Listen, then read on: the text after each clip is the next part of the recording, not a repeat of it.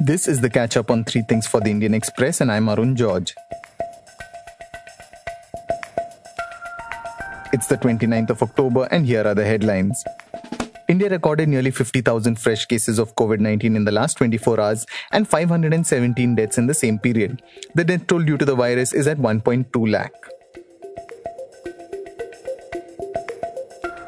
The Ministry of Law and Justice released an ordinance dissolving the two member Environment Protection, Prevention and Control Authority or EPCA that was mandated to ensure clean air in the National Capital Region.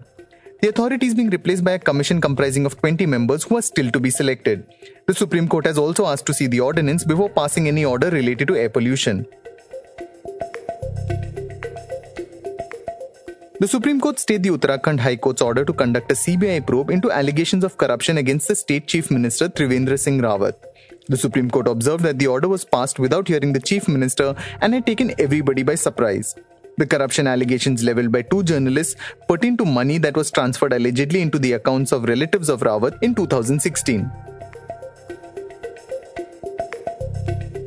The Election Commission removed the district magistrate and the superintendent of police of Munger in Bihar over violence during a Durga Puja event earlier this week. However, despite this official action, a group of protesters went on the rampage in the town, setting some police stations and outposts on fire and ransacking the superintendent of police's office.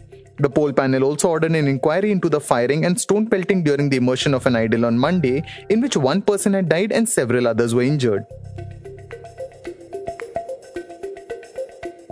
Bineesh Kodiyeri, the son of Kerala CPM Secretary Kodiyeri Balakrishnan, was arrested by the Enforcement Directorate after being questioned in connection with his alleged links with an accused in the Bengaluru drug case.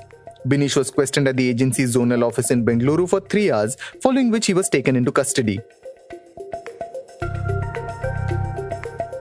A top Pakistan opposition leader has claimed that legs were shaking and foreheads were perspiring at a meeting of Pakistan's top leaders in which the foreign minister pleaded to release downed IAF pilot Abhinandan Varthaman last year. A leader from the PMLN, Sardar Ayaz Sadiq, claimed that Prime Minister Imran Khan had skipped the high level meeting that was attended by top leaders, including Army Chief General Bajwa and the Foreign Minister. The IAF pilot was captured after his plane was shot down while engaged in a dogfight that saw a Pakistani F 16 also being downed.